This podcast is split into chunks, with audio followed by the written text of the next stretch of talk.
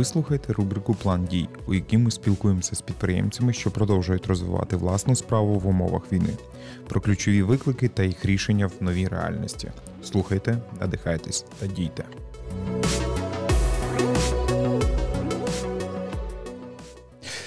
Привіт, студія Разраз Андрій Феденишин. І традиційно хочеться насамперед сказати дякую нашим захисникам та захисницям, завдяки яким ми можемо й далі працювати та розвивати наш бізнес. Сьогодні у нас бізнес, який виріс з волонтерства, і зараз це ціла машина, яка працює на благо нашої батьківщини. На зв'язку з нами Сергій Міняйлук, засновник Велмет. Це компанія, яка займається виробництвом елементів захисту, тактичного спорядження та обладнання для полігонів. Наскільки я розумію, що можливо і асортимент вже і збільшився.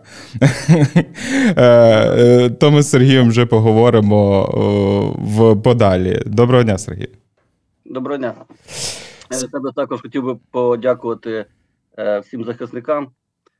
Хлопці, дівчата, дякуємо за вашу роботу. Ми тут з своєї сторони теж спробуємо зробити все, щоб внести, скажімо, свій хоча б маленький внесок в перемогу.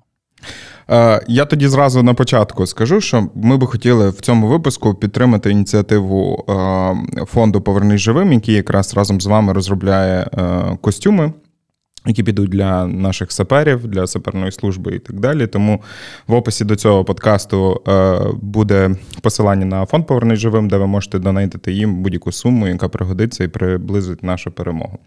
Е, всіх наших гостей ми питаємося, чи був у вас якийсь план дій на 24 лютого?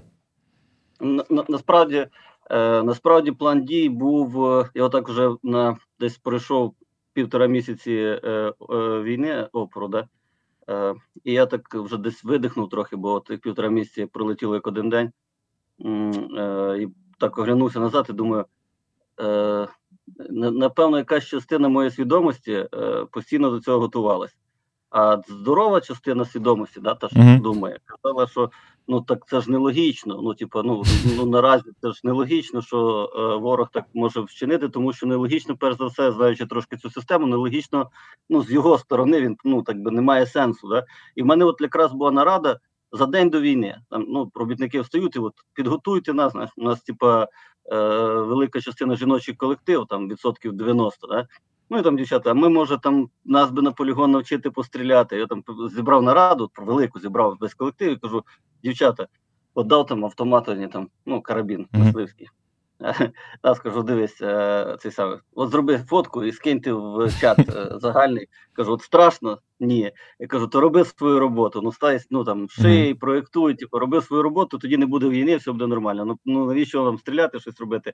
Ну і сидів, вони там. Сергій Миколаївич, там що ж будеш війна, це та нелогічно, то подивіться, тут отак, тут отак, такі такі ці речі. Кажу, це ж ну кажу, ну хіба не виключає, що може е, трошки поїхати десь когось планка, кудись не туди, але це не, не здорова історія буде.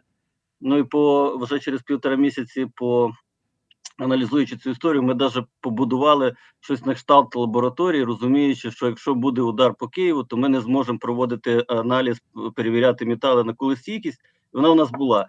І коли нас приїжджають, кажуть, а в нього от лабораторія стоїть. Кажу, я я готувався, я її закінчив робити в е, кінці 21-го року. Ну, типу, за 11-му місяці там передавався фото в Клауді, десь 11-му місяці е, побудував, скажу, ну там, щоб тестити. І якраз воно ці всі речі спрацювали. Частина обладнання просто не доїхала. У нас була якась частина металу.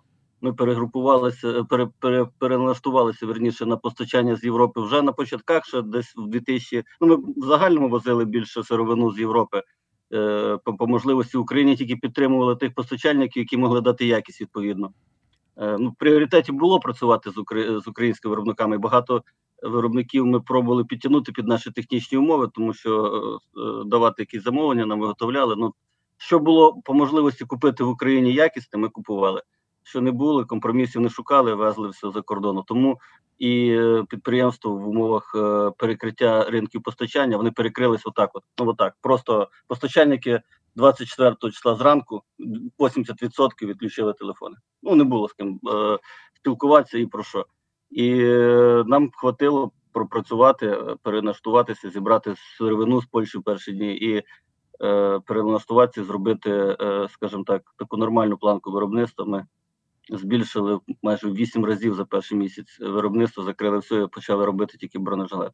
Ну і багато хто підтримав. Також, якби не було цієї підтримки, то напевно підприємство би е, зупинилось. Підтримали місцева влада у Хмельницькому, за що е, нас меру дякую особисто. Буду дякувати. Я зараз так зроблю таку маленьку ремарку. Я в своєму житті даю оціну, оцінку не загально особисто чи це, це саме. Я зад, можу дати оцінку тільки там, до чого я був. Е, Ну, до, до, до, тотожний. Тобто, де я де я, де я можу сказати, от тут в моїй ситуації був такий вчинок. Інші вчинки і ситуації мене не сильно е, типу, обходять, мене немає часу їх оцінювати. Тобто, і так так само і дуже сильно хотів подякувати на початках і ну, повернись живим. Якби е, хлопці не не підтримали, так само не не, не ми не змогли би витримати, е, скажімо, ту е, планку по постачанню вхідної сировини, щоб виробити. Ну, саме основне, що ми не змогли зробити, ми не змогли втримати людей. Ну, У нас так само 10% людей е, е, виїхали, я їх не тримав, але якби зупинилися, втрати були б більше, і це то, той ресурс, який би я не зміг повернути. Великий жаль. Тобто шкода би по об'ємах і по якості була б нанесена така немаленька. Ну, якщо так і розтягнув це запитання, відповідь готувалися. Готували, готувалися багато. Навіть коли ми знімали на там такий ролик на Ютубі про е, про камуфляж, там про захисників України, то я так його дивлюся, а там є на ньому і Чорнобиль, і Олешівські піски. От мене е, е, хлопець, хто за мною це робив, каже: Сергій, а як ти про то знав, що ти до цього їздив? Кажуть, е, окупанти е, копали траншеї в рудому лісі в Чорнобилі. Я кажу, ми ж там були. Кажу, там ходити не можна. Які траншеї? Тут знаєш, в пам'яті така картинка того рудого лісу. Як бачимо, е, русня, наш ворог абсолютно не передбачувана, так що не очікувати чогось логічного е, від них не варто. Е, я би хотів, все ж таки, як ми подкаст про бізнес і підприємництво, я хотів би повернутися до вашого старту. Я читав, що у вас був доволі бурхливий старт підприємництві, доволі багато професій, які ви пройшли. Ось е, до Велмоту. Який був шлях, якщо так коротко, становлення вас як підприємця? Ну, потрібно. Е, є, є, є ну, е, де скажу так, де моя офіційна, де де, моє, де я зараз офіційно mm-hmm. працевлаштований? Основне моє місце роботи це е, велике підприємство, напевно, лідер України в Україні по виробництву сільхозтехніки, де я працюю 15 років. Ну, Там в мене різні були посади. Крайня, по-моєму, торго, торговий представник, я був там директор в Західній Україні, потім торговий представник, я навіть в кінці вже не пам'ятаю, які в мене крайня посада. Е, Це товариство з обмеженою відповідальністю Велес Агро, е, ну, потужний виробник сільськогосподарської техніки в Україні. Ну, тобто, ну, завод в Одесі, по-моєму, там 700 чи під тисячу робітників. Ну і доля ринку така потужна, з, з даже з поставками сировини, з цією всю історію. Там ми це 15 років там працюю. І, до речі, моя трудова книжка лежить там, а на Велметі я по сумісництву працюю.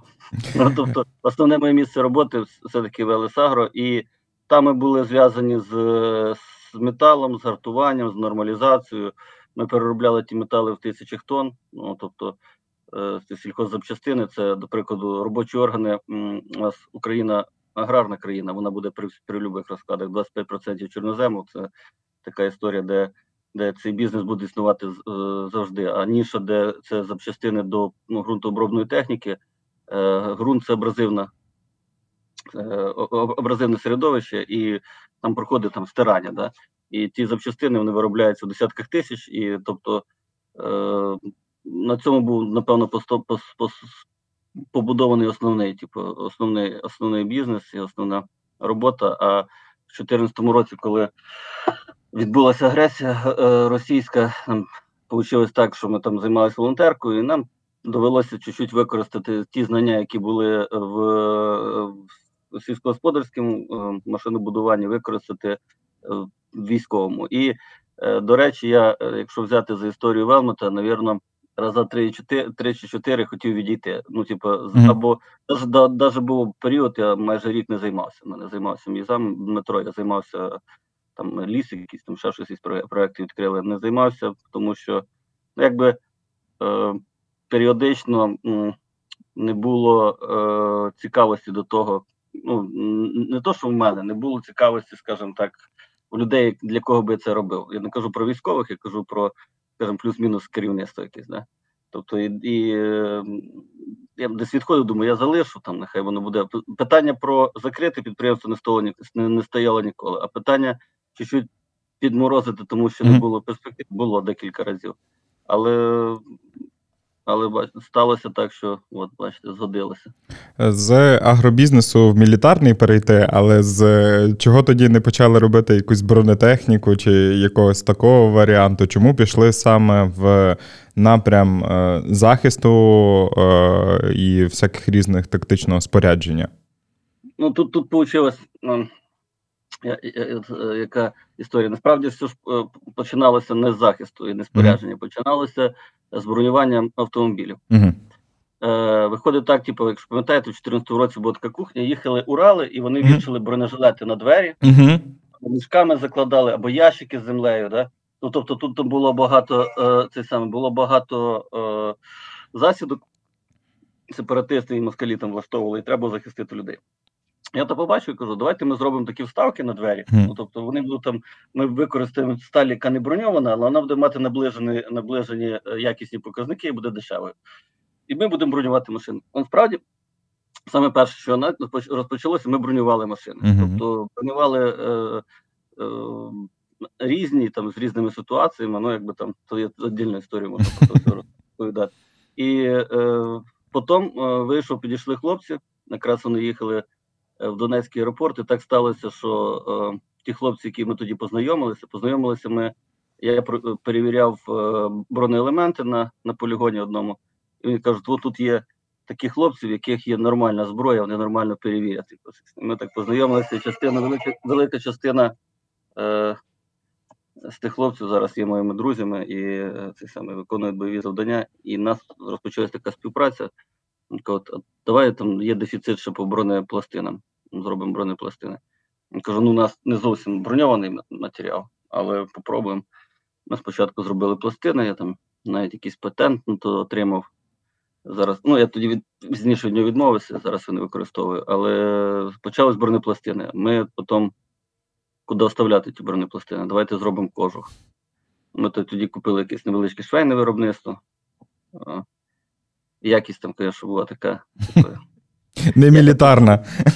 Я я прийшов, е, даю там одному потужному дядьку, даю бронежилет, кажу, перевірте, ми пошили перший кожух. Uh-huh. Я так дивлюся на нього. Я у цей момент, напевно, буду е, пам'ятати ну, до, ну, напевно, все життя. Да? Я даю цей е, бронежилет йому да?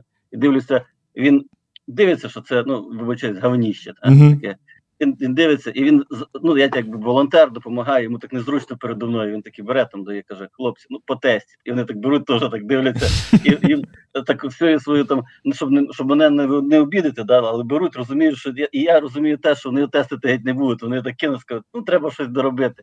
Я так пам'ятаю, приїжджаю на на, е, на роботу, заходжу там технолога, беру, кажу так ви маєте зробити все, щоб більше таких моментів в моєму житті не було. А я то тому, тому кажу: я зроблю все, більше так на мої вироби, ви дивитися ніколи не будете.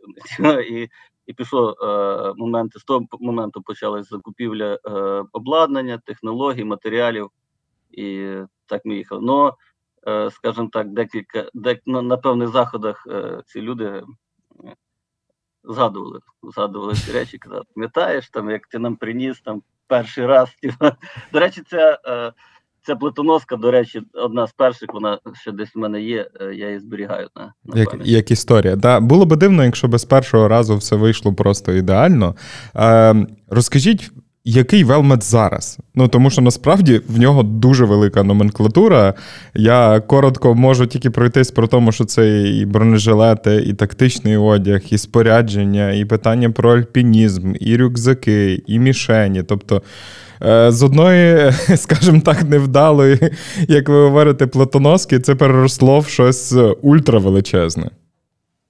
Ну е, зараз насправді, якщо я пам'ятаю крайній раз, коли ми дивилися, зробили аналіз, у нас було е, е, в, в, в стабільному асортименті, на що розроблені конструкторські документи, е, документи і на що є специфікації всієї історії, було, по-моєму, 1280 чи ну десь щось за за це саме до півтори тисячі позицій.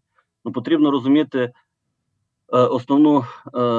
Основну нішу цього всього. Ми це виробляли товари сотнями, і ми їх виробляли для спецпідрозділів. Мгм. Тобто з тих е, позицій півтора тисячі е, загальновійськових, ну може там півтора сотня.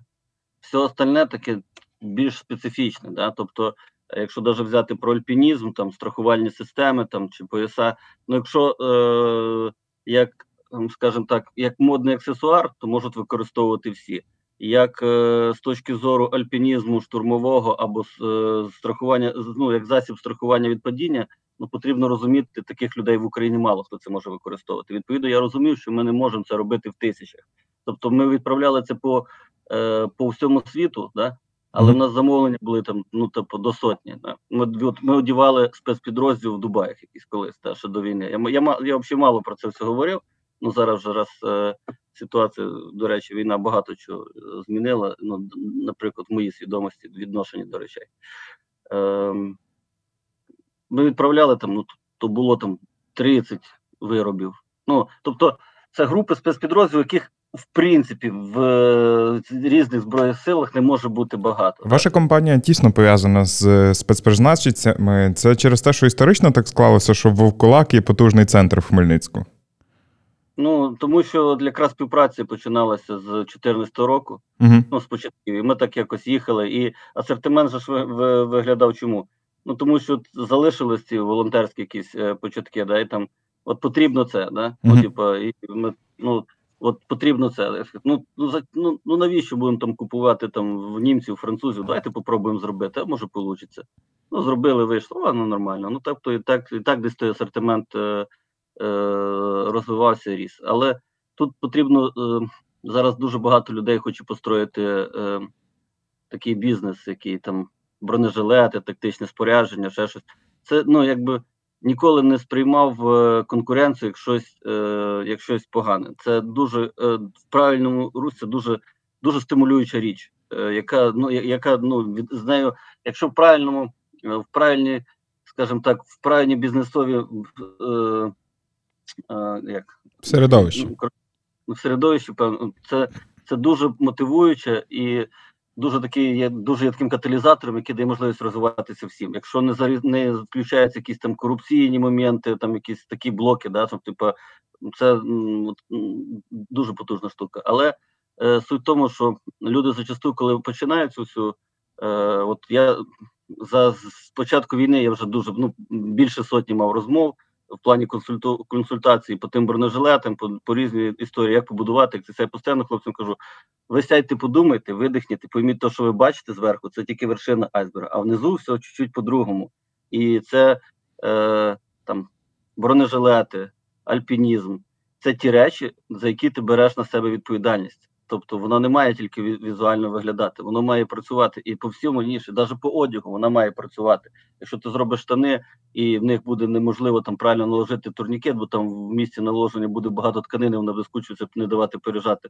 Ну це ж шкода. Це треба розуміти, це треба мати досвід, і його так просто не отримаєш. І е, якщо є чимось, от я би так по цим всім зверненням і по, е, по хлопцям, хто хоче допомогти. Єдина порада. Якщо хочете чимось займатися, треба старатися на початках зразу брати і займатися тим серйозно, усвідомлюючи відповідальність. Тому що люба е, така е, воно більше нашкодить, чим, чим принесе користь, і втратити свій час, нічого не побудувати, ще можна і нашкодити людям. Ви робите вироби, які зберігають е, життя, стараються зберігати життя нашим захисникам. Е, Тому, напевно, там значна міра відповідальності. Як відбувається взагалі, не знаю, е, розробка кожного продукту? Тобто, який алгоритм дій, щоб люди розуміли, наскільки це довга робота е, і чому важливо пройти весь цей шлях? Ну, ну є е, певно, я колись у нас були там різні ситуації на ринку, і е, у нас була така ну, різні моменти. Теж після перемоги ми е, поговоримо там і про е, те, чому бронежилетів не було з 19-го року. Е, я зараз про конкуренцію, яка вона в Україні, якщо візьмемо по засобам захисту. Е, в мене кабінет знаходи, знаходився. Ну зараз ми частково там попереносили виробництво, бо стало мало місця в одному е, цьому. Але скажімо, ну візьмемо до, до війни. У мене кабінет знаходився от відділ збуту, де сидять менеджери, і в мене зразу кабінет, і в ньому постійно відкриті е, двері. І до мене постійно заходять військовослужбовці, багато того, що Хмельницький гарнізон не їх знаю, так багато приїжджають, це ж 8 років роботи, там трохи з того волонтерства, вони не проходять безслідно. І я постійно говорив, що от в мене двері відкриті, і я, як власник підприємства, я не сховався за менеджерів, за замів, за магазині. Там нас е, таких як е, магазинів по Україні у нас не було. У нас ще друга була система збуту. Тобто, до чого я говорю, до того, що будь-який е, то мав би якісь або претензії по якості, або ще якісь моменти, або ну не, не ну, люба історія. Це можна зайти до власника підприємства і це е, обговорити. Плюс е, в мене була така вказівка по менеджерам. Якщо десь виходить якась конфліктна ситуація, я не кажу по якості, може бути нерозуміння е, очікування е, клієнта або нерозуміння конструктиву, або ще щось. От ці е, конфлікти вирішував в кінці. Е, типу, ну я от коли менеджер брав, каже, зараз вам перетелефонують. Приходить там, я телефоную, кажу там, я власник підприємства, давайте порозмовляємо, розберемося ситуацію. І в мене було така раз е, там, не пам'ятаю по якому виробі, такий хлопець каже: я ще три куплю. Я, типу, ну я я не очікував, що мені позвонить власник підприємства, по проблемі буде зі мною 20 хвилин е, розмовляти і пояснювати. І, ну, з моєї сторони, це була би е, втрата часу, з другої сторони, це досвід. Тобто, ти роз, зрозумів проблему, зробив висновки, усунув і вони більше в тебе немає. Тобто, по засобам захисту, по всьому потрібно розуміти, е, що е, якщо ти хочеш це зробити серйозно, ти повинен зайти не з точки зору, так як зараз бронежилети роблять, то там всі хочуть робити бронежилети, і всі консультують, кажуть, хлопці, зробіть сумку збросу, підсумок під гранату. Він не менш важливий. І там ну трошки менше відповідальності. Навіщо вам бронежилети? Ну от ти розумієш, там потреба. Я кажу, це надута потреба. Просто е, якщо ти там прийдеш образно, там вже так чуть-чуть юмор буде. Прийдеш додому і скажеш, я роблю бронежилети. Ну все, ти крутий чувак, ти ну реально mm -hmm. нормально. Я роблю підсумки про гранат. Нема про що говорити. Тобто, от всі ми будемо робити. Але е, ситуація в тому, що кожен, хто робити, повинен дати собі е, е, е, отчет, вибачаю за москальську, зрозуміти, що якщо ти готовий потім порозмовляти з людьми, а не дай Бог з рідними. Я не mm -hmm. кажу про про правоохоронні органи, а не дай Бог з рідними, пояснити, що ти зробив все, щоб цей виріб спас людині життя. Якщо ти морально готовий це зробити, в тебе налаштоване виробництво, можеш займатися. Якщо не готовий, треба подумати в всіх цих речах, перш за все, про відповідальність. От ми, якщо взяти повернись живим, от е, коли ми розмовляли про про костюми, про цю цю кухню, от я кажу, е, зрозумійте, ми ще зробимо 100 костюмів, і е, кажу, я нормально, я е, з математикою ніколи в школі не було ні одної четвірки, ніде ні в школі, ні в інституті, ні в техніку, у мене було одні п'ятірки. І нормально в мене статистику. Я кажу, ми, я роблю костюми в воюючій країні. Я роблю бронежилети в воюючій країні. Я чітко знаю, що з моїх виробів, наприклад, якщо я виробив там, наприклад, виробив би да, там, е, е, 10 тисяч там бронежилетів, да, я розумію, що якась кількість з них отримує кулі, якась кількість з них отримує уламки.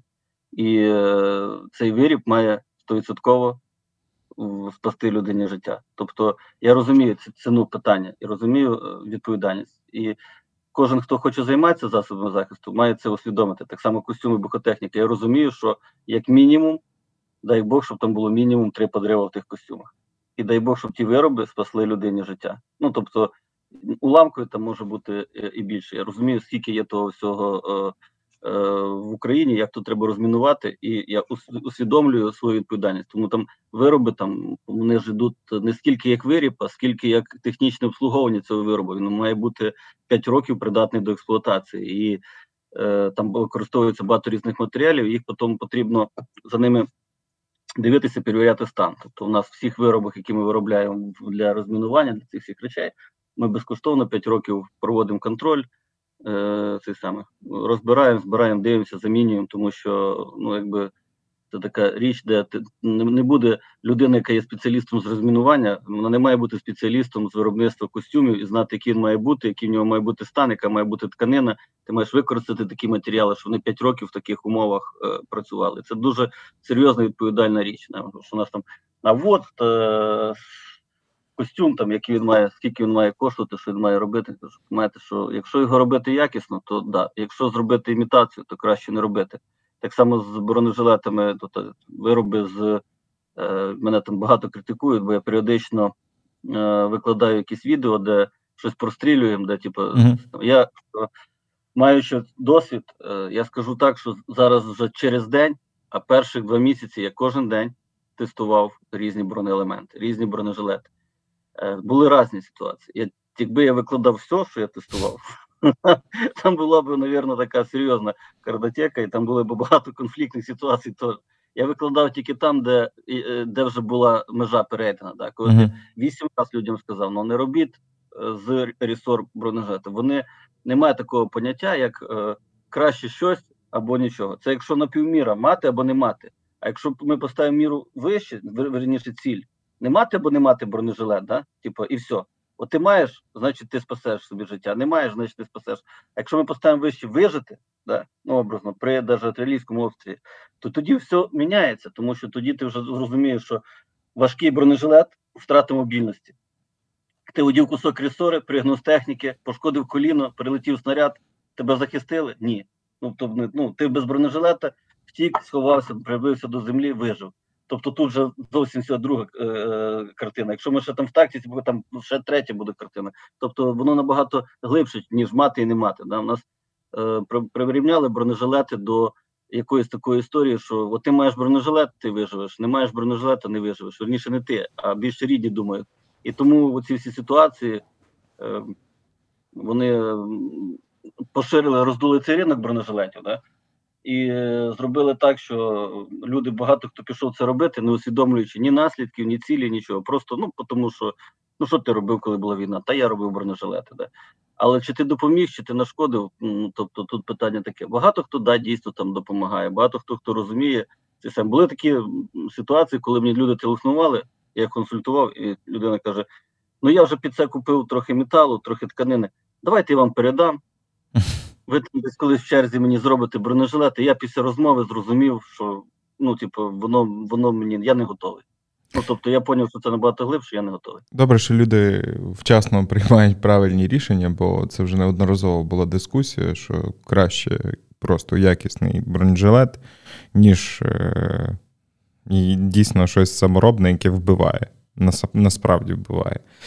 Е, дуже хотілося би проговорити з вами так само питання е, мавки. Ну, тобто, це вами розроблений окремий камуфляж. Е, Звідки він з'явився? Ну тобто, звідки це була потреба? Це потреба самих спецпри- спецпризначенців, чи це там е, відповідь мультикаму, обхід е, там якихось ліцензій? Тобто, звідки оця історія? Бо це насправді дуже цікаво, що в Україні є там окремий свій дуже крутий е, орнамент саме під камуфляж. Ну потрібно розуміти, що в ці всі всі кухні, якби не було сільськогосподарського бізнесу, так, то компанії Велмент би не було, по суті. Е, без, без, без варіацій, типу, без варіацій компромісу з, там на якихось там перемовини в якихось кабінетів. Це ми викидаємо взагалі, тому що це утопія би на початках би, ну, яка призвела би до фіналу логічно, е, все одно би компанії би не було.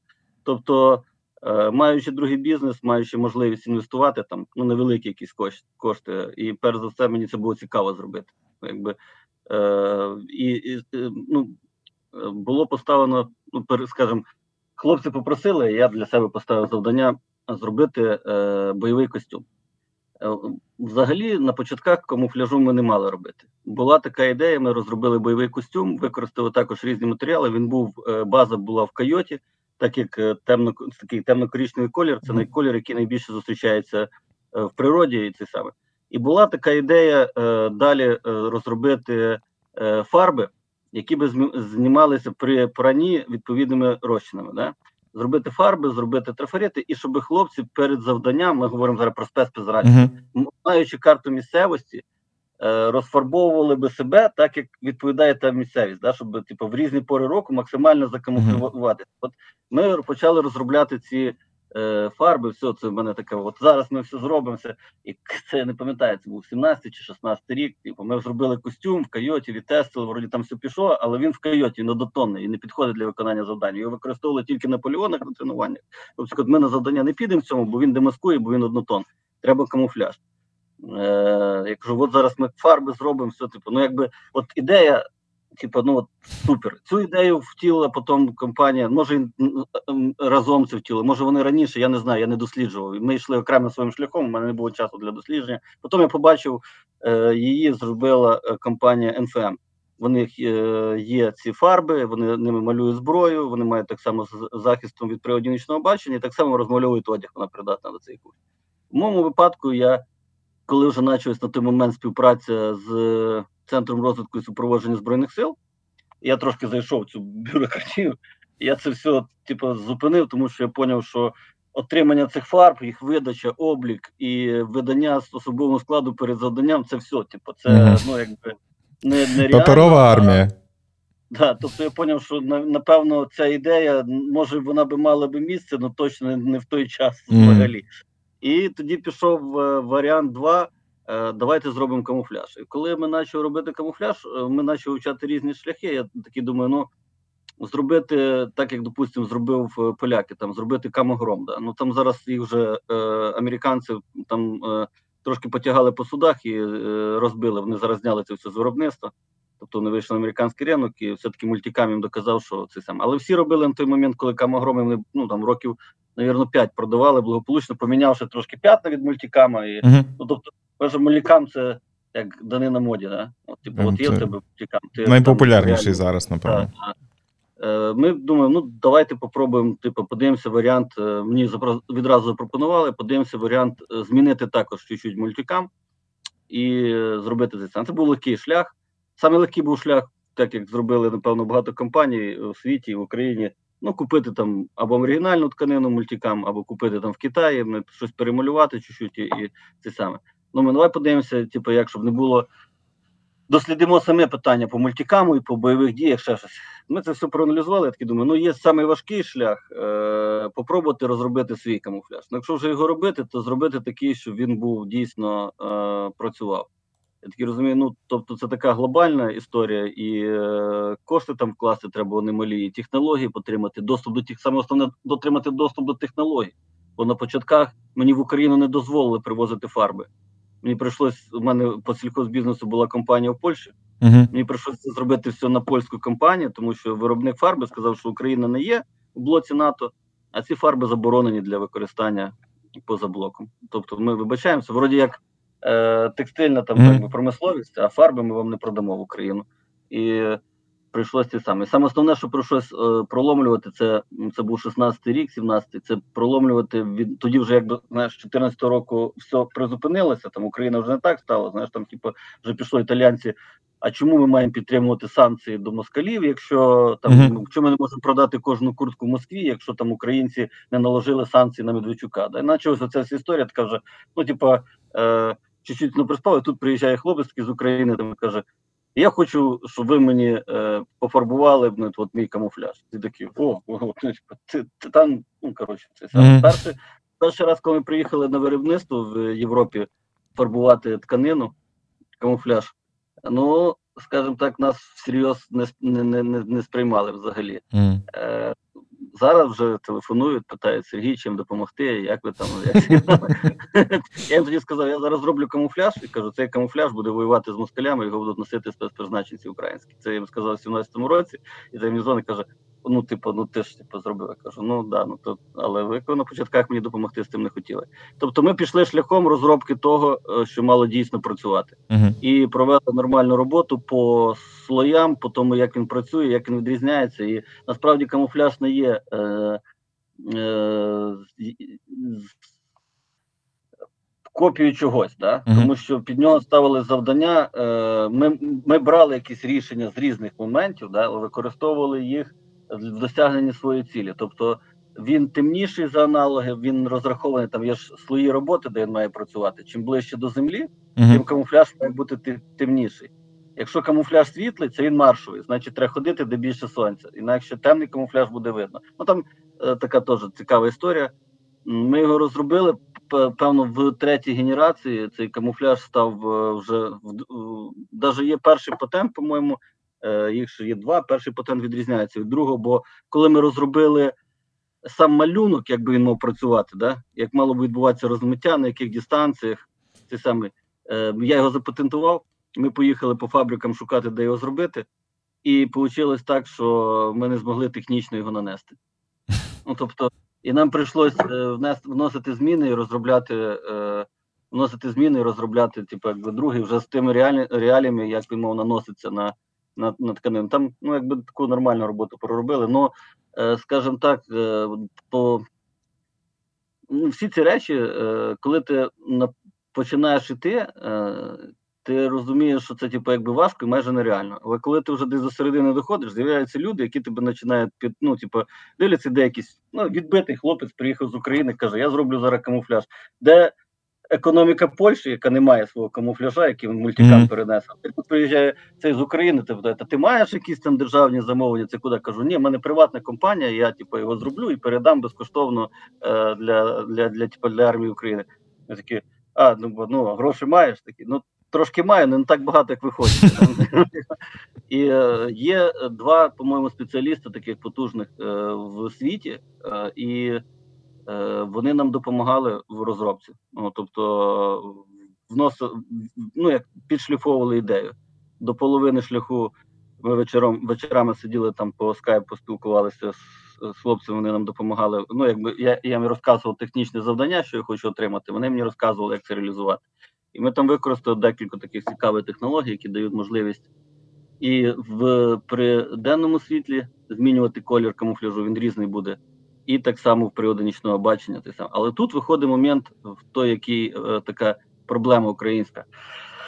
Коли тобі приходиться, ти робиш щось нове, да? от шлях привести мультикам. Ти привіз розкручений бренд і в тебе купують. То бізнес. Коли ти робиш е, ту саму мавку, ти приносиш і так люди, та ні, ти що? Ну тобто, і ти починаєш тратити ресурс, щоб ну якби е, доказати, показати, як воно працює. У мене була така ситуація. Я там в одній частині хлопцям кажу: дивіться, я цивільний, я не буду розпинатися, розказувати технічні характеристики. Ви одіваєте приводи нічного бачення, а я ховаюсь в лісі.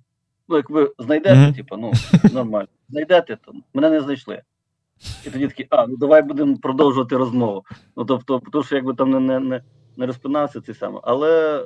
Е, скажімо так, що ну і багато, але багато людей підтримало чисто за того, що українське, не не навіть не до кінця вникаючи в технічні характеристики. От, типу, от ми хочемо, тому що це зроблено в Україні. Багато багато було такого, багато було ну так не, неправильна критика. Але камуфляж зробили. Камуфляж е, пройшов зараз. Е, напевно, пройшов вже е, експеримента. Ну війна не дала доробити. Ми від, видали безкоштовну ліцензію для міністерства оборони, і е, там, по-моєму, була проведена експериментальна носка. Я не знаю, чи вони провели, чи поставили на озброєння. Напевно, поставили. І зараз виконує, він виконує зараз завдання, і цей проект він вже так при, при любих, скажімо, будемо жити, буде буде жити. Але напевно, це от теж як є в любого, е, скажімо, в любого бізнесмена буде там на його виробництві чи на підприємстві, типу, за щось гордість. Не? От, типу, це напевно, тобто, моя гордість. Е, там ще така цікава історія, якщо подивитися кліп про мавку там дівчина в вкатрена. От перший кліп, там з нею познайомився, це зараз моя дружина. От, типу, мені, типу, якби. Е, е Близьке до серця, скажімо так, в прямому і переносному е, значенні. Мався на, е, на моїй батьківщині, там, де я виріс. Ото всі кадри, локації, це там моє пройшло моє дитинство. Ми додамо в опис е, до цього подкасту якраз посилання на відео, щоб ви могли подивитися і поглянути, наскільки Україна унікальна нація, яка е, е, так само має вже свій камуфляж український і дуже дуже крутий, якщо насправді, якщо проглянути і подивитися всі ці історії. Окрім того, у вас є окрема лінійка одягу слава, яка розрахована на жінок військових військовослужбовців і не тільки. Тобто в Україні, наскільки я пам'ятаю, за останніми цифрами це більше 35% жінок. Це з'являлася ця лінійка чисто через те, що це знову ж таки брак е, в Європі, в США, і хотілося зробити своє. Ну, е, скажімо так, ми ж е, ми хотіли, ми не хотіли, от і зараз я не хотів би, коли в нас була крайня. Е, нарада в Міністерстві оборони там е, про навіть по тих самих бронежилетах. Mm-hmm. Я сказав, що я не хочу це робити тисячами. Ну тобто, ну тому що вистачає виробників, які можуть це робити масово. Да? Там mm-hmm. десь закрити праве око на якісь якісні показники зробити. Я хотів е, і хочу е, ну, е, наразі робити речі, які е, плюс-мінус є е, якісні, да, і закривати таку трохи меншу нішу. Да, До прикладу, от жіночий одяг. От там е, багато, е, от якщо взяти там по про, ну, про поліцейських, да, от, типу ситуація там двохрічної давнини. Зараз вона вже чуть стабілізувалася. Да? Якщо б мене зупинили поліцейські, так би от дівчину поліцейську спитав: а ви знаєте, де взяти темно-синю фарбу для одягу або або чорну? Да? Угу. І 90% не поліцейських би сказали, в якому кіоску чи магазині можна купити чорну або синю фарбу. А тому, що використання неякісних тканин та темного кольору призводить до чого? Людина стоїть на сонці, вона притягує ультрафіолет, Угу. воно вигорає, людині жарко, е, там піт, е, та фарба потім переходить на ноги, і така типу історія. Ти стоїш, типу, вони кажуть, ми ну, там, я, я м, запитував постійно, такі, ну ми би купили, якби було щось краще. І тобто ми зробили там, де ми робили мавку тканину, ми привезли з е, штатів якісну тканину, якісно пофарбували, використали також один з пігментів, який мавці використовує, який відбиває ультрафіолетове промінювання для того, щоб тканина е, перше не було жарко, далі вона не могла дихати. І зробили таку е, лінійку одягу. Вона теж, теж не була масова, але от була ситуація, так би я постійно е, е, казав, для типу, ми робимо ті речі для тих, хто розуміє. Ну, тобто, Мгм. ну, хто розуміє, для чого вони. Бо е, так, також, от зараз, коли от поча, розпочалась е, війна, і типу такий масовий, не то, що е, збільшення попиту, а скажімо, катастрофічний запит, з яким реально неможливо було е, е, ну, справитися. Да? Ми перші, перші дні війни ми працювали. Е, До того моменту, поки в нас не, не самоліквідувався в повному обсязі всі связки зап, е, ми, ми, ми, ми працювали і відповідали, відправляли, все це робили. Тобто, і е, суть чому, потім вже проводив аналіз, типу, так там вже з менеджерами, хто займався збутом, та нам вже ж раніше було простіше працювати. Я кажу, тому що ми построїли такий, таку нішу, де ви, ви спілкувалися з людьми, які розуміли, чого вони до вас зателефонували. Така була побудована система збуту. Вам не доводилось доказати, коли ти заходиш і пробуєш пояснити там якісь речі, ти, ну так би воно не, не- зовсім комфортно і неможливо опрацьовувати. От коли е, от зараз там кажуть, коли ви відкриєте роздріб?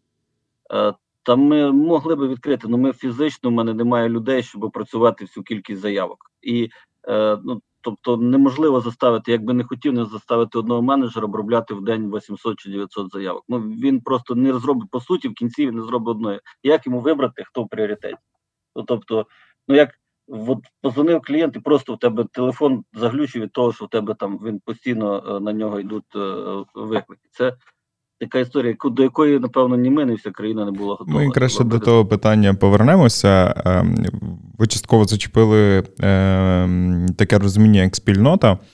І е, дуже цікаво якраз почути, для чого у вашому бізнесу було таке поняття, як е, Центр 13 і е, Велмет е, Кубки. Ну, тобто, здається, та й виробляєте собі одяг для захисту і так далі. Для чого гуртувати навколо себе людей, щоб вони щось готували, робили, тренувались. Тобто, звідки з'явилися ці ідеї? Звідки з'явилося от, е, ем, це розуміння, що необхідна ця спільнота і десь гуртувати е, людей разом? Ну, от я зараз скажу відверту річ, ну насправді е, я їй скажу: ну багато хто маніпулює цими речами, пробуючи їх е, видати за щось таке, що так би має десь когось задіти, да, якусь е, ну, щось в душі. Да? Ну, тобто, ну ладно, зараз поясню про що це йде мова. Тобто, про е, в моєму випадку це йде е, мова йде про відношення для, для, для е, бізнесу. Я ніколи в своєму житті не сприймав гроші як щось таке, е, ради чого можна піти проти, проти свого принципу. Да? Напевно, е, якщо взяти по великому рахунку, е, в тих умовах, які вони були, не були, ну, в мене немає жодного великого контракту з Міністерством оборони. Ну, тобто, немає. Наразі ми не знаємо, як от війна все змінює, але до цього в мене не було. Тобто е, ну, спроби були, але в якихось моментах вони кудись нівелювалися. Ми тут зараз углублятися це не будемо, але е, там, де треба піти на, е, на компроміс з совістю, я не йшов ні в плані якості, ні в плані ще якихось схем, вони мені були не потрібні. Чому були не потрібні? Тобто потрібно зрозуміти, що в мене був другий бізнес, я ну якби не був бідною людиною по суті. Не я не був якимось дуже багатим, але мені там на, на той на той образ життя, який в мене був, мені вистачало. І е, заробити якісь енну суму більше грошей, вона би не, не сильно в мене в житті щось змінила. Я б ну, мав би кращу, може, машину, да? ну, тобто, чи ще якусь кухню. Я цього не хотів ніколи. Ще в мене є такий, е, скажімо, залізобетонний принцип, який каже, всі гроші, які я отримав від е, клієнтів в своєму житті, і в сільхозбізнесі, і в Вілмуті, мені всі люди віддали, так це називаю менеджерів всіх своїх вчу. Люди мені їх віддали з посмішкою. І е, я це глибока насправді річ віддали з посмішкою. Я їх заробив відносно чесно. Тобто, десь може і не заробив. Але питання в тому, що вони були чесні і вони не нашкодили в моєму житті. І так само будуючи Вілмет, я хотів побудувати і це роблю насправді зараз. Хотів побудувати такий бізнес, який можна залишити потім своїм дітям. Не е, зробити там якісь, тобто, до прикладу, навіть зараз тими бронежилетами. Ціна на бронежилет сертифікований в нас, типу, ну це зараз така не, реклама, тому що в мене немає зараз можливості їх продавати. У мене виробництво розписано до жовтня місяця. Тобто, якщо хтось думає, що я там піарю, мені це не зараз, воно мені не потрібно. Тобто, це сам просто скажу, що ціна бронежилета 4 класу у нас зараз там 5 з копійками, може до 6, до 6 доходів на сировина міня, не міняється. Тобто, якщо ми я не контролював, навіть зараз аналізував, яка остання кількість вироблених, ну не хотів би зараз в умовах війни про це говорити. Але скажімо так, якщо ми будемо думати, що ми зробили 10 тисяч бронежилетів, якби я вчора сказав ціну не 5, а 10, не, мені би дали 10. Але і там умовних 10 тисяч бронежилетів, да? тобто беремо там 200 доларів в доларах там зверху, да? е, на 10 тисяч доларів це 2 мільйони доларів. Тобто 2 мільйони доларів, і міг е, от 2 мільйони доларів на зараз, початку війни, я би сказав, от мене 2 мільйони доларів, до побачення, я типу бізнес свій закрив, бізнес-проект. Тобто, але ми не зробили, ми тримали ці бронежилети. Ми перші ціни на бронежилети були, е, по-моєму, 2400 гривень. Перших 2000 бронежилетів було вироблено, ну там не жилети було там, ну, але були вироблені по ціні 2400 гривень і відправлені в е, київський гарнізон. Е, десь звідти і центр 13, і е, е, Федерація так, при, тактико-прикладної стрільби України. Е, я розумів, е, ніколи не розглядав е, можливості виїхати з цієї країни. Ну тобто, в мене не було ніколи це саме. Я е, от коли тут на початках мені дзвонили, там друзі мої там виїжджали там по сільхозбізнесу, да? Там Серега, не, давай, типу, тут же все, що зараз там це саме. Я кажу, я кажу, мені вже 40 років. Ну тобто я вже пройшов якийсь життєвий шлях, він в мене був різним у моєму житті. Кажу, я не збираюся звідси нікуди їхати. Тобто, в мене я другий раз е, цей шлях, типу, вже проходити, ну, типу, не, і не зможу, і не хочу. Ну, тобто, хоча е, не, буду зарікатися, я це, це саме подивимося, е, як це все може скласти, але е, така, такий був вибір, і коли будувався цей бізнес, ця спільнота, навкруги перше, в мене появилось дуже багато друзів. Тобто, е, з, з сільськогосподарського бізнесу, в мене зараз так скажемо так, що я дуже е, радий долі, що 95% всіх, кого я знаю, зараз боронять Україну. Ну, кого я вважаю добрими знайомими, друзями. Тобто ніхто нікуди не спетляв, всі, е, всі на місці, всі в строю, і я так дивлюся. Ну, напевно, в мене був вірний, е, е, вірний, скажімо так, е, вірне коло спілкування. Да? От люди ми працювали, тестували, там було створено центр 13. Це ще було давно в віді, в вигляді інструкторів. Е, ну, ми багато, багато роботи, скажімо так, ми її не афішували. Да? Якщо взяти покупку, е, кубок і федерація, була така, не знаю, хто пам'ятає, це була така історія. До речі, напевно, за- сьогодні буде са- саме відверте інтерв'ю, яке я типу, говорю, тому що вже пройшов час, і це вже можна про це говорити. Е, Хтось пам'ятає, була така е, кухня в Києві на мості, там хлопчина стріляв по дронам, перекрив міст. Да? І там була така фотографія, де е, спецпідрозділ Корт е, штурмує цього, цього хлопчину, і спецпідрозділ Корт діти в новій формі в мавці. Да? От. І е, тоді така: от, ти розумієш, оце ж типу мінти, а там, типу, це ССО, а ти працював ССО, типу, спецпідрозділом, з армією, а тут дів, типу, мінтів, а вони штурмують то, то.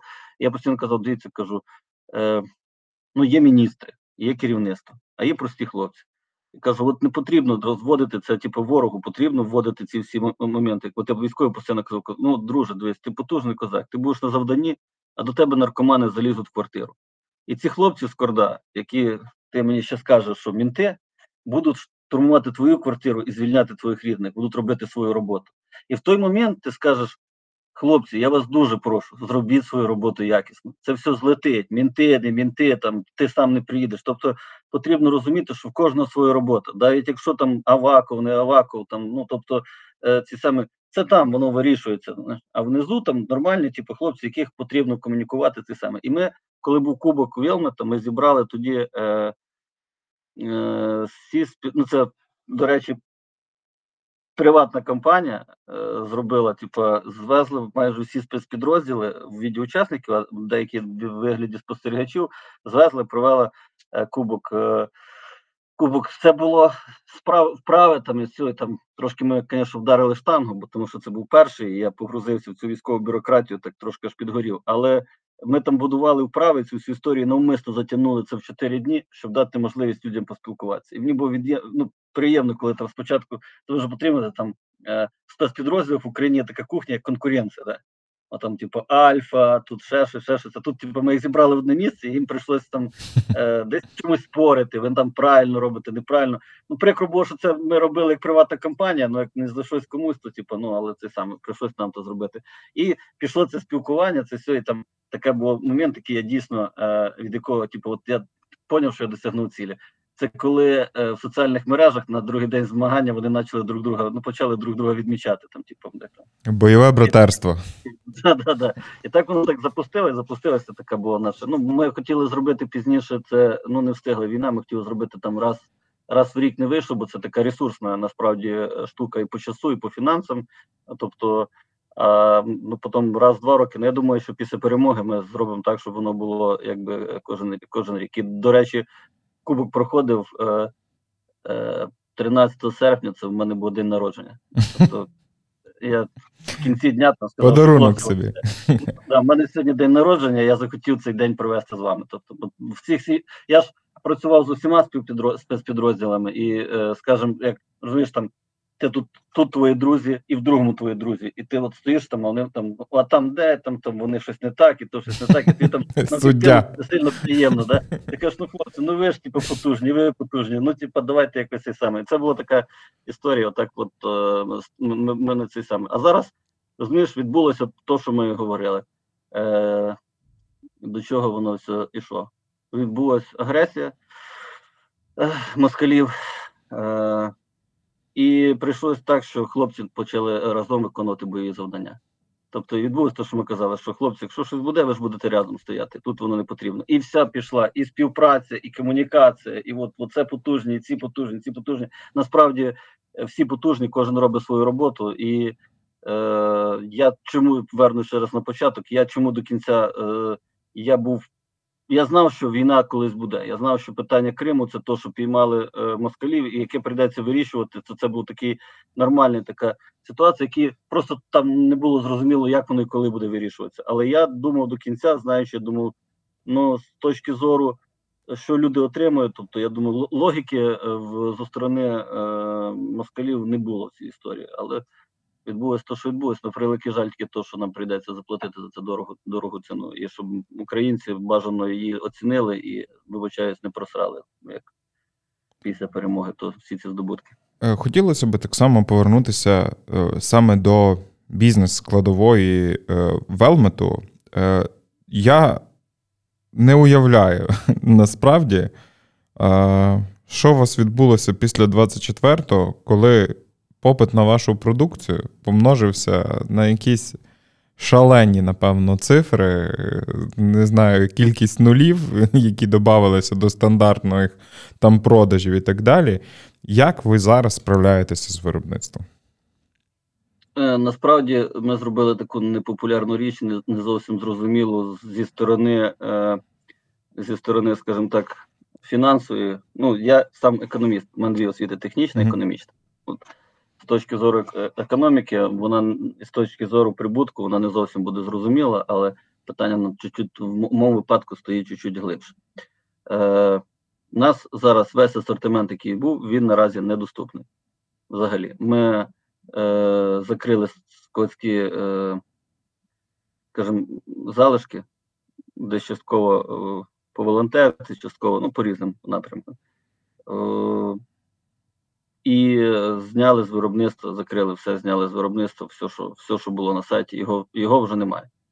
Е, Воно недоступне від спочатку війни для ну там перші пару днів воно було, зараз недоступне до до, до продажу.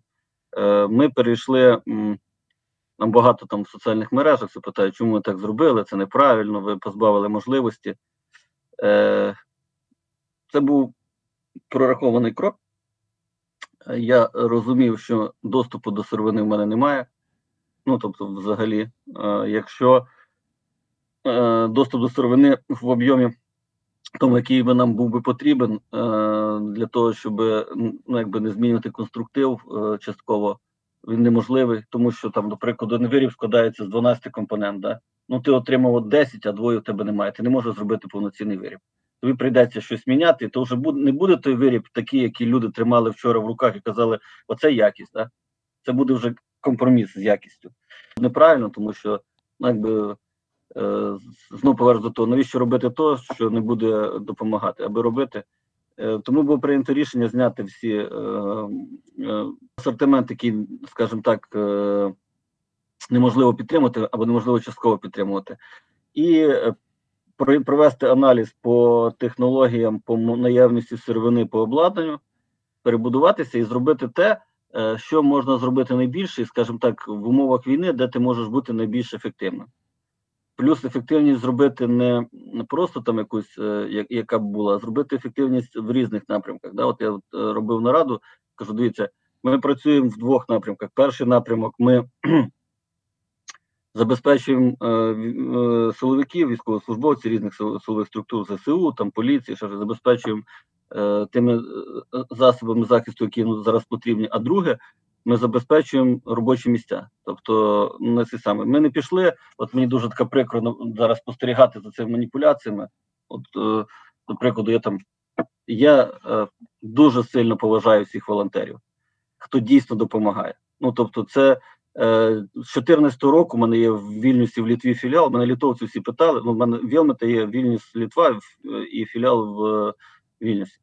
І вони літовці, от перше, там, коли там при зустрічі питалися, їх цікавив після 14 року така, така історія, як волонтерство. Так Мгм. воно зараз є. Зараз вони волонтерять, вся Літва волонтери на Україну. Машини, там тепловізори, все, типу. А тоді вони не, не розуміли, типу, як так, що типу держава Це унікальна особливість української держави. так, так, так. Оце в них була така історія. Це типу, то, що в 2014 році дійсно е, спасло нас е, великою складовою, була волонтерська діяльність. Да? Але от зараз є, ми, ми спостерігаємо таку кухню, коли от е, в мене там були такі закиди. Ви там виробляєте, продаєте. Чому ви не роздали безкоштовно? У вас був склад, ви могли роздати. Я кажу: ну, якщо поверхнево подивитися, да, з точки зору, типу, нерозуміння всіх процесів, роздати можна за дві години закритися, як багато хто зробив, сказати я йду в ТРО, да, типу, чи я йду там в Збройні Сили. Там. Е, я декілька разів давав, що мені морально, морально легше було би дійсно піти е, типу, в Збройні Сили, чим сидіти в своєму кабінеті. Тому що обробляти в день по 800 звернень, я мобільний телефон свій не поміняв. Він був всіх моїх родичів, всіх цих самих. І знаю, що, є в мене ці бронежилети, і оця піар-компанія по бронежилетах, що вони спасають життя. І оці мами, однокласників, знайомих, які ну дай сину бронежилет, ну любі гроші, блядь, спаси сина. Ну, типу, і от кожен день обробляти цю всю історію, а морально дуже важко відмовляти мамі, яка е, плаче в телефон, і пояснювати, що я не можу це зробити. Але, але я на всі ці дзвінки відповідав, і я, типу, ну я, я це все говорив. Можна було піти і роздати. І, і закрити ці всі питання, багато хто хто зробив. Плю- Плюс виробляючи засоби захисту з технічними умовами, з всіма сертифікатами, з паспортами, в кожному паспорті стоїть мій підпис. Тобто я взяв на себе відповідальність, що цей виріб має відповідати. Тобто, і, і робити це в воюючій країні, знаючи, що буквально завтра в цей виріб може щось прилетіти. Тобто тобі треба проконтролювати всі ці історії в умовах, коли тотальна є відсутність сировини. Да? Тобто, а зараз от бачимо таку кухню, роблять, відкривають хлопці фонд благодійний і кажуть: ми безкоштовно передаємо там бронежилети, безкоштовно. Ви там нам задонатьте на фонд, а ми передамо. Ну така, вроді як безкоштовно, вроді як нормально, але відповідальності ноль. Ну тобто, е, всіх цих історій ноль, і складова соціальна, яка в цьому ну її немає. Тобто, от я от нараду провожу от себе кажу, хлопці, дівчата, ви зрозумієте, що ви не зараз частково на мене працюєте на класника бізнесу. Я роблю все, щоб розширити е, можливості, там переносимо виробництво, десь друге приміщення набираємо ще людей в умовах, е, коли. Ну я не знаю, які останні цифри, я не не, не, не орієнтувався, вони для мене важливі, але я це відчуваю. Ну я думаю, 10% трудового потенціалу з України виїхало. Ну, перед тим, що ще б виїхало, зараз 10% виїхало ще. І в цих умовах навіть розширяти виробництво, велика частина чоловіків воює, велика частина жінок за кордоном. Тобто, ну ти можеш купувати яке хочеш обладнання, його ти маєш те саме. А створюючи робочі місця зараз, виплачуючи е, заробітну плату, ти таким самим теж чином підтримуєш ту економіку, яка вона є. Там люди купують щось в магазинах, оплачують комунальні послуги, дитячі садки, щось ті вчителі получають за якісь уроки там позаштатні. Даєш можливість людям е, е, вижити, тому що без працюючої економіки, без працюючої економіки, е, війну неможливо виграти. Тому що війна перенесеться в економічну соціальну складову в ті міста, які тут далеко від лінії фронту. Тобто, навіть якщо взяти Хмельницький, у нас також багато кого в головах після того, як було повідомлення, що 95-та чи там бригада вийшла на державний кордон, типу України, і такі зранку коп, і все все. Вже в людей перемога, вже спокійно, це вже знову десь там далеко. Я кажу, люди, якщо ми не будемо працювати, не будемо це робити, у нас не буде цієї свідомості, то тобто це сам бізнес, він має бути бізнесом, на мою думку, підтожу, але він має бути соціально і е, ну, типу, орієнтований. Що він ну треба неможливо е, заробляти, е, скажімо так, якісь надприбутки, ну, тобто в воюючій країні. Тобто, ну, хоча е, багато хто це робить. Добре, що робить просто, а не добре, що робить це під покриттям, типу якоїсь там благодійності. Все колись згадається. Е, Саме для того ми і робимо відповідно цей подкаст і так далі, тому що люди повинні розуміти, що виграє економіка, і кожен повинен працювати, кожен повинен бути на своєму місці. І кожна людина, яка зараз працює, е, це теж певною мірою величезний вклад в нашу перемогу, і кожна з них може і заплатити податки, і може заплатити, е, задонейтити, і все решта. Тому е, благо. Подяка всім так само підприємцям, які зараз працюють, і от якраз ми їхні історії стараємося висвітлювати. Е, скажімо так, після перемоги, коли все настане прекрасним в тій Україні, і ми будемо далі готуватися до нової війни, бо ми маємо такого дурного сусіда, то що будемо робити? Треба буде все одно готуватися. Але я розумію, що попит на вашу продукцію е, у світі, ви частково там зачіпали цю історію там про якийсь там близький схід і так далі, буде рости неймовірними темпами. Е, Як зараз, ну як було до війни стосовно експорту, і наскільки ви готові взагалі працювати е, з цими речами? Ну тут потрібно розуміти е, одну історію, теж там, скажімо так, конкурентам своїм, ну там, коли була можливість спілкуватися. У нас такий цей мілітарний ринок у нас, скажімо так, в Україні не то, що дикий, він у нас неправильний. Тобто, по, по суті, якщо розібратися і по, жилетам, по тактичному спорядженню, напевно, ну я, я не розділяю поглядів ведення бізнесу багато кого з учасників цього ринку. Ну тобто, м'яко кажучи, не розділяю. Е, але суть в тому, що якщо взяти, от коли я спілкувався там з людьми, щоб була можливість, я постійно говорив, що вони от ми зараз тут зробимо і поїдемо за кордон, там будемо продавати. Ми говоримо про період, який був раніше, да, і я такий зроблю маленький аналіз, як могло бути далі. Потрібно розуміти е, саму суть е, цієї історії, що е, як за, по-моєму, за 17, за 18 рік е, в мене був пробіг на автомобілі 100 тисяч кілометрів за рік. Я об'їздив всю Європу, е, всі е, магазини з тактичним спорядженням, провів до себе аналіз. Я розумів, що тоді такий в Україні пішов спад. і Я розумів, що потрібно е, або скорочувати виробництво, або пробувати якось вийти. Я думаю, ну напевно, е, попробую построїти ділерську мережу в Європі для початку. Для початку. У нас в, е, в Вільнюсі був, ну там Литва не є велика країна, якби там такого ринку великого не було. Що зараз там Да. Е, от ми спробували зробити аналіз, об'їздили всі магазини. Так е, ми приїжджаємо, до прикладу, от проста ситуація життя. Да? Я от приїжджаю в Прагу. Я не пам'ятаю, як там називався магазин. Ну тобто е, в Європі вон, потрібно було розуміти, що в Європі не було 14 року, не було війни. У них був страйкбол і тиха е, рівна економічне життя. Тобто було НАТО, яке мало всіх захистити, і було напрямок на економіку заробля- заробляння грошей. Там якоїсь мілітаризації суспільства, як в нас після 14 року, не було. Ми там е, приїжджаєш, і якщо є якісь там е, про- продажі по аналогічним товарам, то вони є в розрізі там якоїсь Китайщини такої. е, Мгм. Грубою, або там такі дуже не вузька ця історія. Ну але майже в, кожному місті при- був такий, тобто е, підприємство або там е, е, е, е, магазин, де були товари такі, там, які знаходяться при, при, в, тому, в тому ж сегменті. Да. От ми приїжджаємо в Прагу, я там привожу, кажу, дивіться, там, оце коштує там 60 євро. Тут оригінальний матеріал штатів, тут така це все такі. Та ні, це ж не могли в Україні зробити. Я кажу, так ось же ж зробили, все. І ж таке ж кажу, беріть, будемо, типу, я вам там частково там з відтермінуванням, там, ну, Мгм. кажу, типу, на умови, будемо пробувати це саме. Кажу, мені навіть не цікаво, який об'єм ринку, мені просто цікаво присутність моєї компанії на цьому ринку. Відповідно, можу піти на якісь уступки. Там я їм всім роздарив, всім я приїжджав і там лишав такі там, ну, якісь зразки, щоб там Мгм. от, зробив таке промо. Там було по іншій роботі по сільхоз там свої задачі, я там змістив і того катався по всій Європі, старався це все зробити. Результатом цього стало те, що ми ні з ким по великому рахунку не розпочали працювати. Е, Получилось так, то, то, то, то, то, то, саме саме, е, то саме, що в Україні. Да? Коли нашим хлопцям привозили французи, да? ми Мгм. казали, а чому ми маємо кормити французів, як в нас є тут Серега в то давай підемо покажемо йому, щоб він нам це зробив.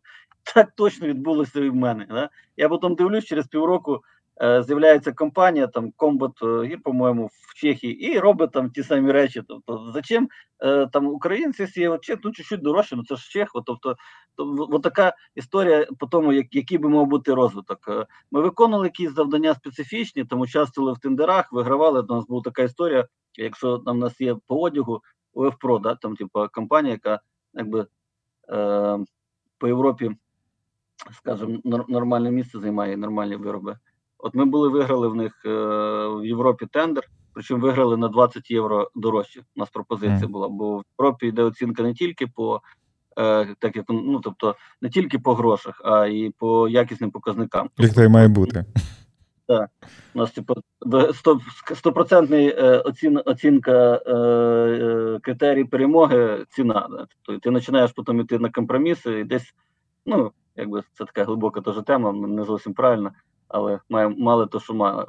Кажу вже мали, бо надію, що після перемоги трошки буде дана, дана оцінка цим всім явищам.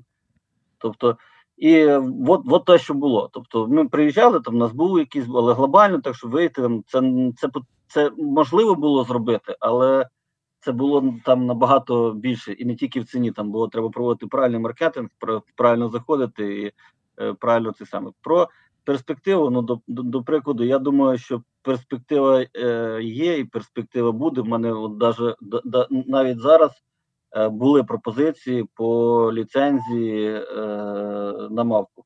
По-моєму, тиждень назад е, була західна компанія, яка е, пропонувала там провести якісь перемовини. Я сказав, що це все ми можемо зробити, але тільки після, е, після перемоги. Були пропозиції по про інвестуванню, але навіть їх було так скажемо достатньо. Але в мене була одна умова, що е, інвестування не в плані. Ми вложили мільйон і хочемо там мільйон триста, да? Мгм. і, і без. Якщо мова йде про інвестування в обладнання, до прикладу, побудувати е, виробництво там е, кераміки в Україні для забезпечення керамічних бронеелементів. Ну такі, типу, це я називаю інвестицією. Да? Такий Мгм. проект, який йде надалі і несе за собою це саме. А така чисто історія вскочу на шаленому попиті, купив в Китаї, перепродав в тільки. Це, це не інвестиція, це така історія, яка типу, ну, не сильно не, не сильно цікава була. Тобто, в після перемоги, я думаю, ну це е, потрібно розуміти, е, е, що таке, на мою думку, перемога. Перемога це ж не тоді, коли наші е, хлопці будуть стояти на кордоні або на Червоній площі. Перемога це буде тоді, коли в нашій свідомості появиться розуміння і аналіз тих речей, щоб більше ця ситуація не повторилась. Тобто, чим більше е, перемога в нашому випадку, вона мала би бути і чуть-чуть і просвітницька, щоб навчити людей е, розрізняти і уникнути маніпуляцій. Тобто в історії України було багато випадків, коли була звитяга і перемога. І ми всі пам'ятаємо, що було далі.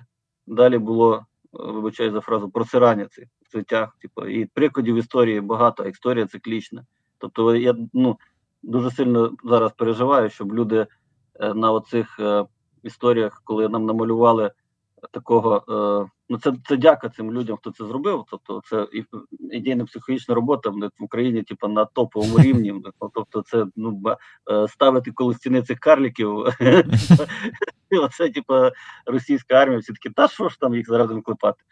Е, Тут хотів би сказати, тільки в мене загинуло багато потужних хлопців, от з такими кутасами віддали життя за ті досягнення, які ми зараз маємо.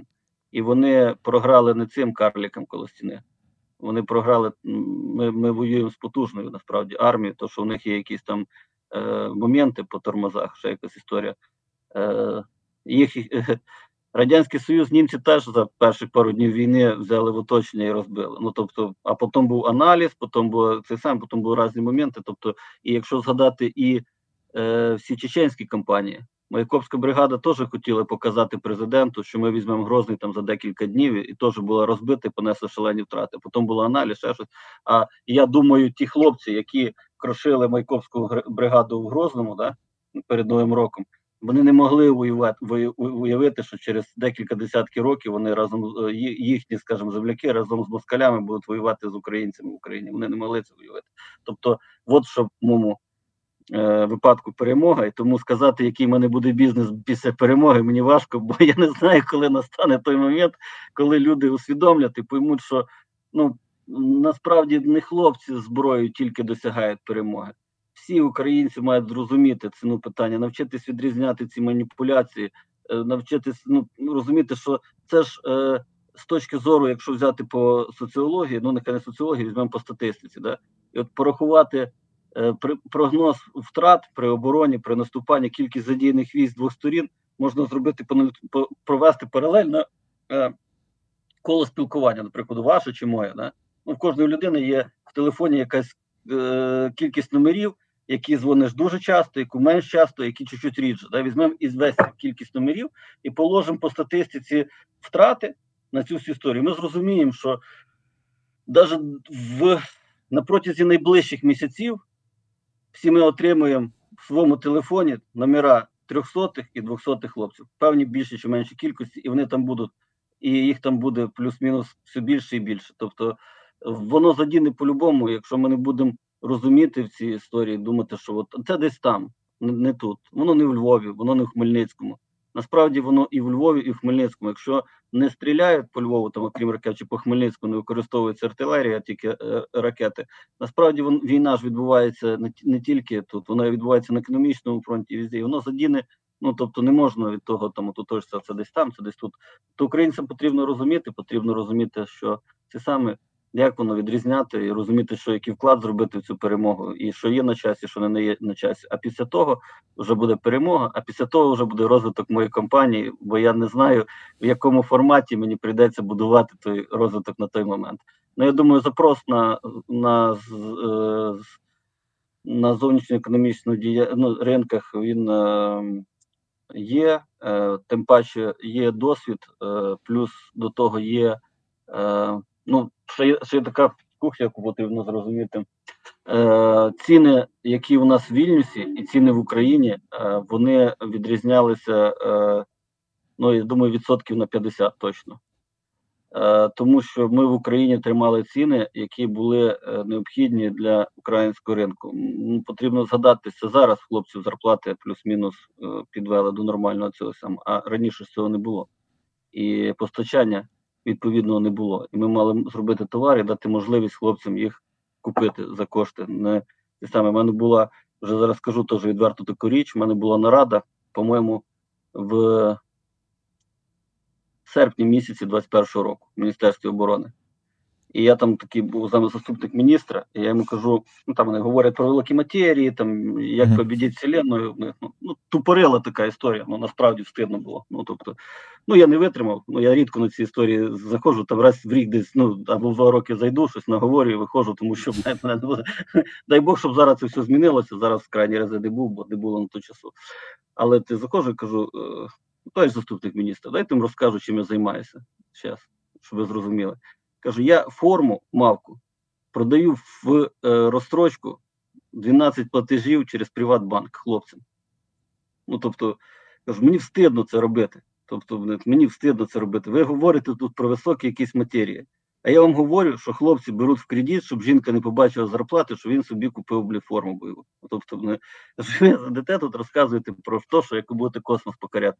Ви не можете вир, ну, вирішити банальну історію. Тобто, ви ну просто щоб ну якось цього питання щоб не було. Тому що я проаналізував діяльність своєї компанії. Ми велику частину спорядження і одягу продали в розстрочку платежів через Приватбанк, ну, типу хлопцям. Да, там, ну там форма там 6 тисяч гривень на 12 платежів, вроді як по 500 гривень зарплати, вроді якби і не сильно, типу, замітно. Ну блін, людина ж могла потратити ці гроші ну, зовсім ну, в друге, ну, в друге, в друге, в друге, е, в друге русло. Поки от цих всіх речей ми не здолаємо, типу, не запустимо, не зрозуміємо, типу, деякі, не зрозуміємо, не почнемо дивитися на явища, які є, і називати їх своїми іменами, да? ну там про інвестора зовнішнього і внутрішнього. Я вам наводу тільки що приклад інвестицій. Вложити мільйон, забрати мільйон триста. Це інвестиція, ну це ж інвестиція. І внутрішня інвестиція, коли людина сидить в країні, не збирається звідси тікати і будує тут бізнес. Ну хтось більше заробляє, хтось менше, але тут робочі місця. Тут і от зараз провести е, провести паралель нам про мою ну так би я ніколи не сильно мене цікавила думка, е, от, ну типу, якби всіх масово людей. Мені більше я під, дотримуюсь того, що звітувати нам потрібно перед самими собою постійно. І в кінці свого шляху мені прийдеться перед собою давати відповіді, що я зробив чи я не зробив. Мені прийдеться перед близькими, перед своїми дітьми сказати, от я зробив так, чи я не зробив, і е, чи що я міг зробити. Да?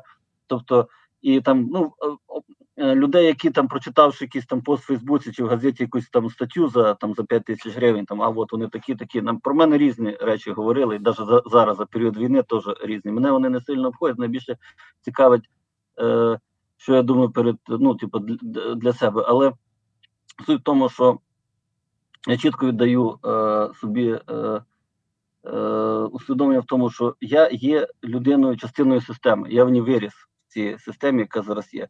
І мені мені плюс-мінус комфортно. Ну тобто, ну я можу тут робити. Мені щось подобається, щось не подобається. Але єдине, що точно мені не комфортно, я не впевнений, що мої діти зможуть бути в цій системі. І коли ти розумієш, що ти хочеш побудувати бізнес і щось залишити, ми ж не можемо ну, усвідомлюємо, що ну там 2 мільйони, 10 мільйонів доларів, 100 мільйонів. Тобто ти ж їх не забереш, ти ж можеш їх лишити, бля, типу, це саме, ну, типу, і передати. Ти хочеш щось зробити, щоб залишити після цього якісь. Не все грошами міряється, да? Тобто, і от багато всяких історій було, типу, по, по, по, по, по, скажімо, по виставках по компанії, пропозиції, отака моя позиція. Вона я насправді це все вам зараз говорю не для піару, я говорю, типу, то, що ну, типу, я відчуваю. Е, напевно, я ж повторюся, саме відверте моє інтерв'ю, яке я колись в своєму житті давав. І е, провести аналіз, е, що було, скільки було історій, розмов, е, патріотичних гасел, навіть за 8 років після війни, скільки було виробників, е, тактичного спорядження, бронежилетів, того самого. Ну, достатньо був такий нормальний ринок в Україні. Ми просто беремо такий хлоп зріс, 24-й, і аналіз. Хто що робив після 24 числа?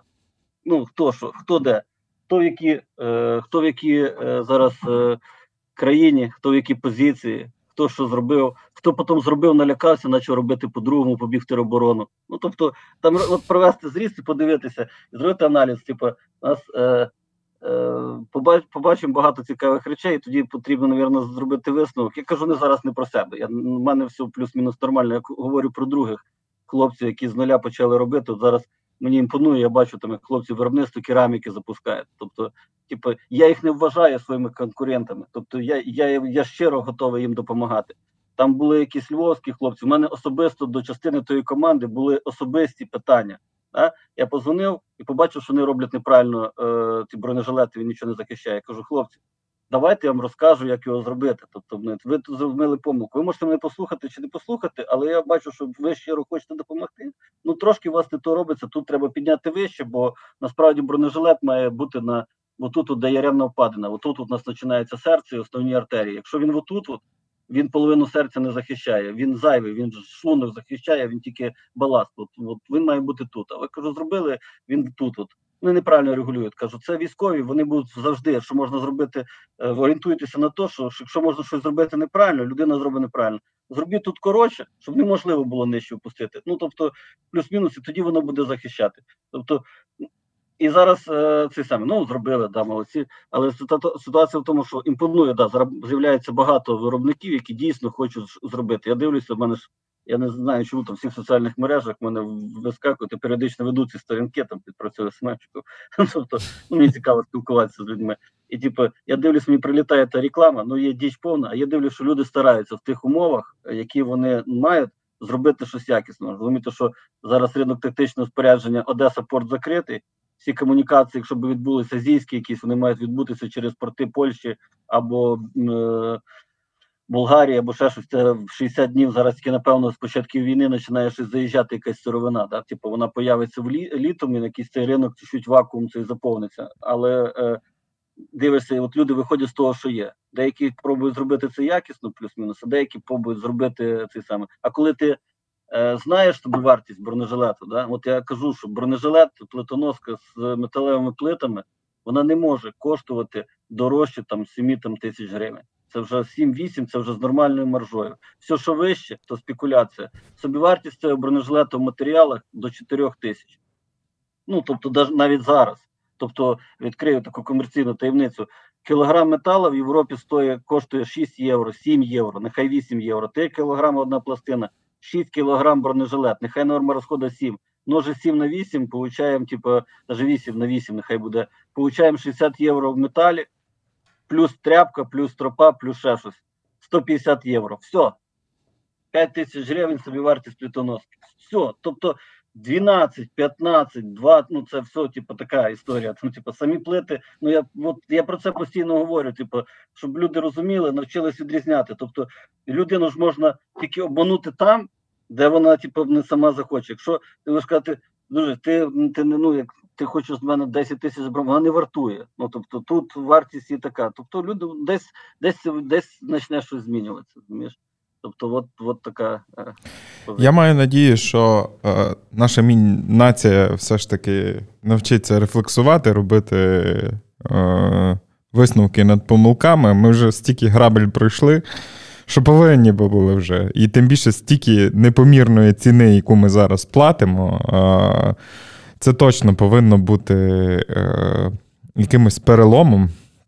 Я е, дякую вам, Сергію, за розмову. Е, е з вас е, і з підприємства потрібно брати е, приклад багатьом, тому що, незважаючи там на якісь там мілітарну складову чи ще якусь річ, це здоровий бізнес, це правильний бізнес, це е, підприємство, яке створює спільноту, яке відповідає за свій продукт і відповідає за свій продукт е, головою якраз головного підприємця, який ставить там е, кінцевий підпис. І всім потрібно розуміти, що е, бізнес в Україні в майбутньому повинен бути такий же самий. І тому о, я дуже радий, що о, цю історію люди сьогодні почули. Маю надію, якомога більше е, зможуть її е, поширити, е, публікувати. І також я знов нагадую про те, що ми б дуже прохали, щоб ви підтримали фонд Повернись живим, який професійно займається своєю роботою і знають, як дійсно міняти ту чи іншу обстановку на фронті, допомагаючи дуже компетентно тим чи іншим хлопцям і дівчатам. Ще раз дякую вам за цю розмову. А ви, люди, надихайтесь та дійте. Дякую. А якщо вам сподобався цей випуск, ви можете подякувати команді подкасту, підписавшись на наш Patreon і отримавши доступ до ексклюзивного контенту, або на нашу монобанку за посиланням в описі до цього подкасту, або ж поставивши 5 зірочок в Apple Podcast. Дякую вам.